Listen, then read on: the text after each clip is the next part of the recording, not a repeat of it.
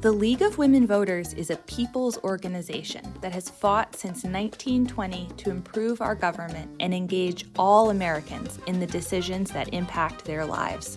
Formed from the movement that secured the right to vote for women, the centerpiece of the League's efforts remains to expand participation and give a voice to all Americans.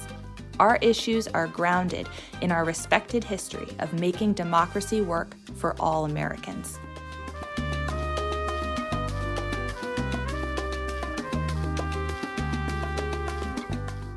Hello, and welcome to the next episode of Finding Perspectives, focused on empowering and educating our community on voting and key issues impacting all of Arlington and Alexandria. My name is Krysta Jones, and I'm excited to host this podcast produced by the League of Women Voters of Arlington and Alexandria City. In today's episode, we will focus on youth behavioral health. Young people show alarming increases in the prevalence of anxiety, depression, and other behavioral health challenges that have consistently increased over the past decade, according to SAMHSA, the Substance Abuse and Mental Health Services Administration. Last year, the Surgeon General issued a new advisory to highlight the urgent need to address the youth mental health crisis. The advisory pointed out that the COVID 19 pandemic exacerbates the pre existing mental health challenges and substance use disorders that children and youth face. Arlington has not been immune, and earlier this year, a Wakefield High School student died from an overdose. In this conversation, I speak with Kristin Devaney, Director of Counseling Services, and Wendy Crawford, a licensed psychologist supervisor with Arlington Public Schools, to discuss ways we can all help improve our students' mental health.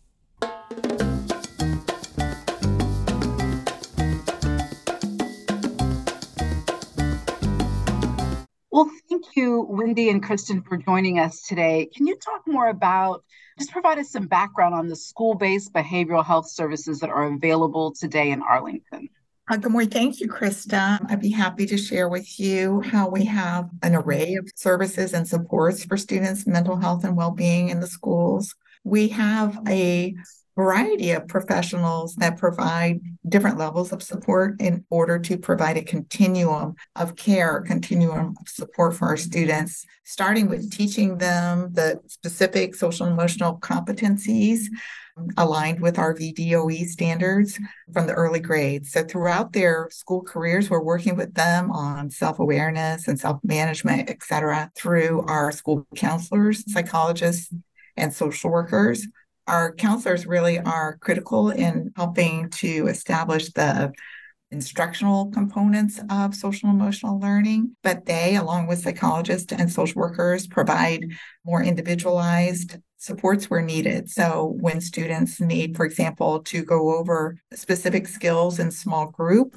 to really get that extra practice and attention to develop them, they can work with counselors or psychologists or social workers to get that experience.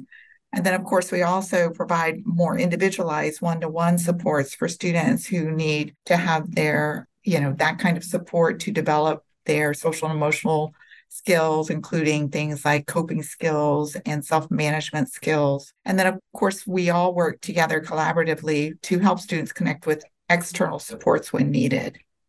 That's really great to hear, you know, particularly because obviously during COVID and, you know, even before that, there has been a lot of conversation about youth mental health. Can you all talk about what changes you've seen in youth mental health in the last few years? And how is this similar or dissimilar to what we've seen on the national level? I can talk about that, Krysta. So, we have seen an increase in students exhibiting anxiety and depression and there's definitely been an increase over the last few years, although pre pandemic, we were starting to see an uptick with students exhibiting anxiety and depression, as though the pandemic and students being home and in isolation really did exacerbate the anxiety and depression for many students. In the last few years, we've also seen students using substances and more at a younger age We've been seeing a lot of students have anxiety specifically school related. You know, and again, a lot of this really is probably attributed to being home in isolation during those crucial developmental years. And so this does seem consistent with what we've been seeing on a national level. Mm-hmm. Thank you for sharing that. And then, you know, can you talk more about some of the substance use issues that are faced by students in Arlington and what we have been doing to address them um, and also prevent youth drug overdoses? Yes, I can talk about that. So, at, over the past several years, Arlington Public Schools is has really worked to increase the educational opportunities for not only our students, but our staff and our families and the community by beginning in the classroom and offering presentation for students beginning as early as elementary school, providing staff training and community education conversations. This year specifically, our focus increased on adequately training staff and students and families to recognize and understand the signs and symptoms of substance abuse, more specifically with opioids, and how to respond in an overdose situation. So, a new initiative this year that APS started was for all APS staff members to be trained on how to recognize signs and symptoms of an overdose, and then also how to effectively administer naloxone, also known as Narcan mm-hmm. which is the opioid reversal. Since the fall, we've been able to partner with Virginia Department of Health, and we've been able to supply over 1,300 staff members with their own personal supply of naloxone, in addition to having a safety kit, so having that on their person at all times. We've also installed naloxone cabinets in all of our schools, all of our secondary schools, in Arlington that are stocked with naloxone in case of an emergency. We've always been close partners with Department of Human Services, but we've recently partnered with DHS to train our high school students on using naloxone. And our high school students are now able to carry their own supply of naloxone in schools with parent permission after they're trained. We've also expanded our efforts with substance abuse prevention to provide education as early as students in fourth grade. So, all of our fourth and fifth graders are talking to our substance abuse counselors in classrooms about medication that they might see in their cabinets and learning early about substance use. We've also expanded our education more specifically to our 11th and 12th grade students. Our presentations that we've provided with our substance abuse counselor team We've provided more presentations this year specifically to our PTAs and provided community education discussions so we can talk to the whole community at large about what we're seeing and how we can help. So I would say this year in general, we've increased our collaboration specifically with DHS, our Arlington Addiction Recovery Initiative, ARI, our Juvenile and Domestic Relations Court, our school health nurses, and also our school safety and security staff as well. Thank you. You know, the American Psychological Association has new recommendations for social media use. Also, the Surgeon General has come out recently with some recommendations. Do you have any thoughts on how social media impacts students in Arlington? Krysta, this is such a huge topic. We could spend our whole time together, I feel like, talking about social media and the digital age. I think we all know how important it is for students to have the skills to pursue whatever their post secondary choices may be. And I was personally, I was very delighted to see this come out because it is so aligned with so many of the conversations that Kristin and myself and many others here in the schools are having regularly. And I think that it really highlights some of the different specific areas where we as the adults in a student's life can really take action to help keep students safe. So digital media and information uh, exposure management whatever way you want to describe that is an area where all of us, meaning schools and parents and pediatricians and all of us who are invested in our youth, need to work together so in the schools, we are definitely teaching certain skills in terms of both the technology, you know, how to literally access it, but also the effects of what you're doing on technology on how you're feeling. So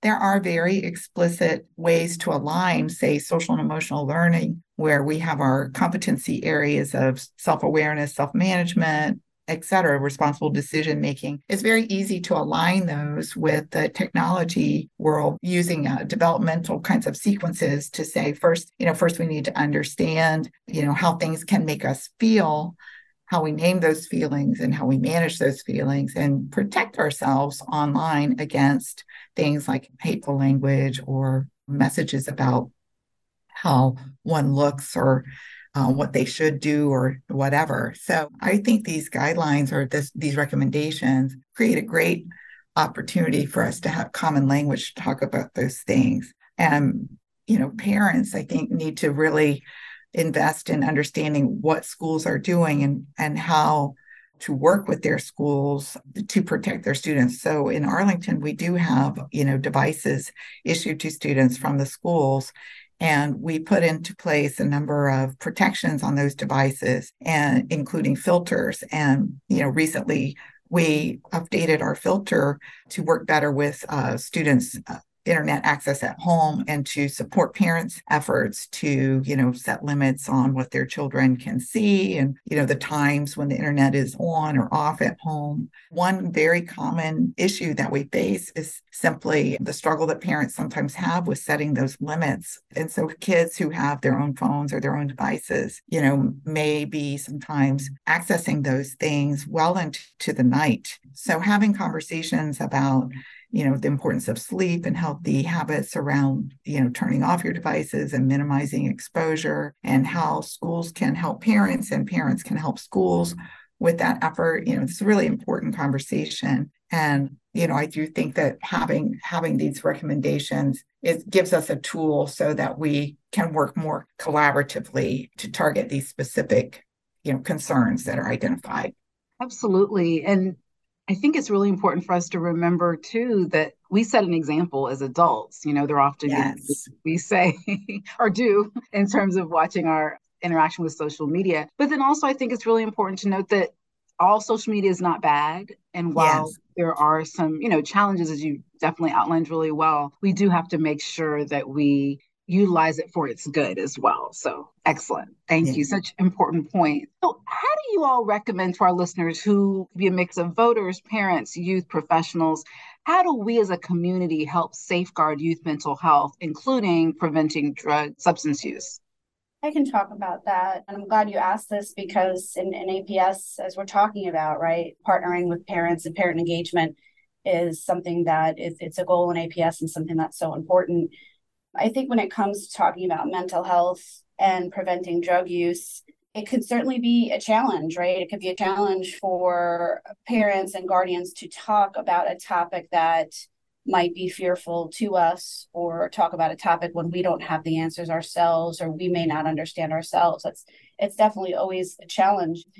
You know, I would suggest don't be afraid to have these conversations and don't be afraid to be, be honest when you don't have all the answers but have conversations with with your child about substance use and addiction and mental health concerns. We want to continue having these conversations that students are learning about in schools, right? In schools they're learning about the dangers of drugs and alcohol and and how to recognize signs and symptoms of use.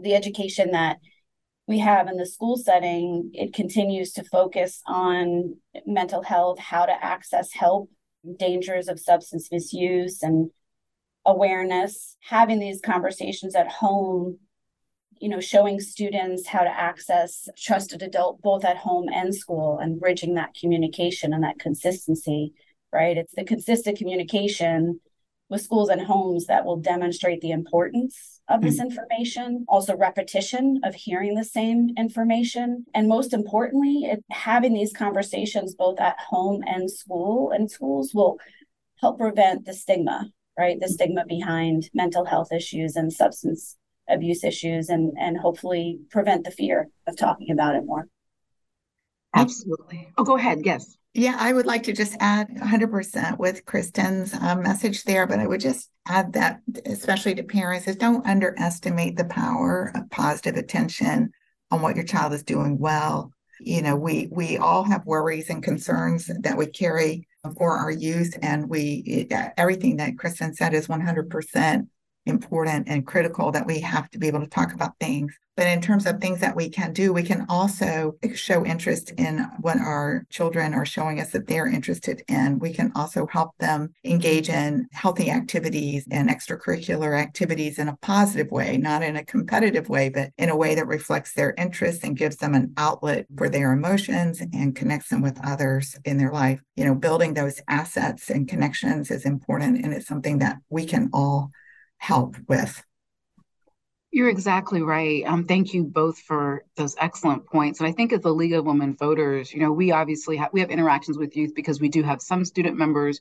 We obviously do voter registration in the schools, but we have a responsibility as a community organization, as community leaders, to help embrace our youth. Like you said, acknowledge them, support them, um, and just do everything we can to make sure they grow up in a strong community. So, thank you so much, Wendy and Kristin, for joining us today.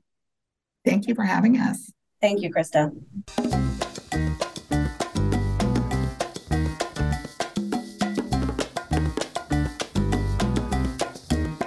Thank you for listening to Finding Perspectives. We hope that you learned a little more about this important topic and consider how it will factor into your voting decisions.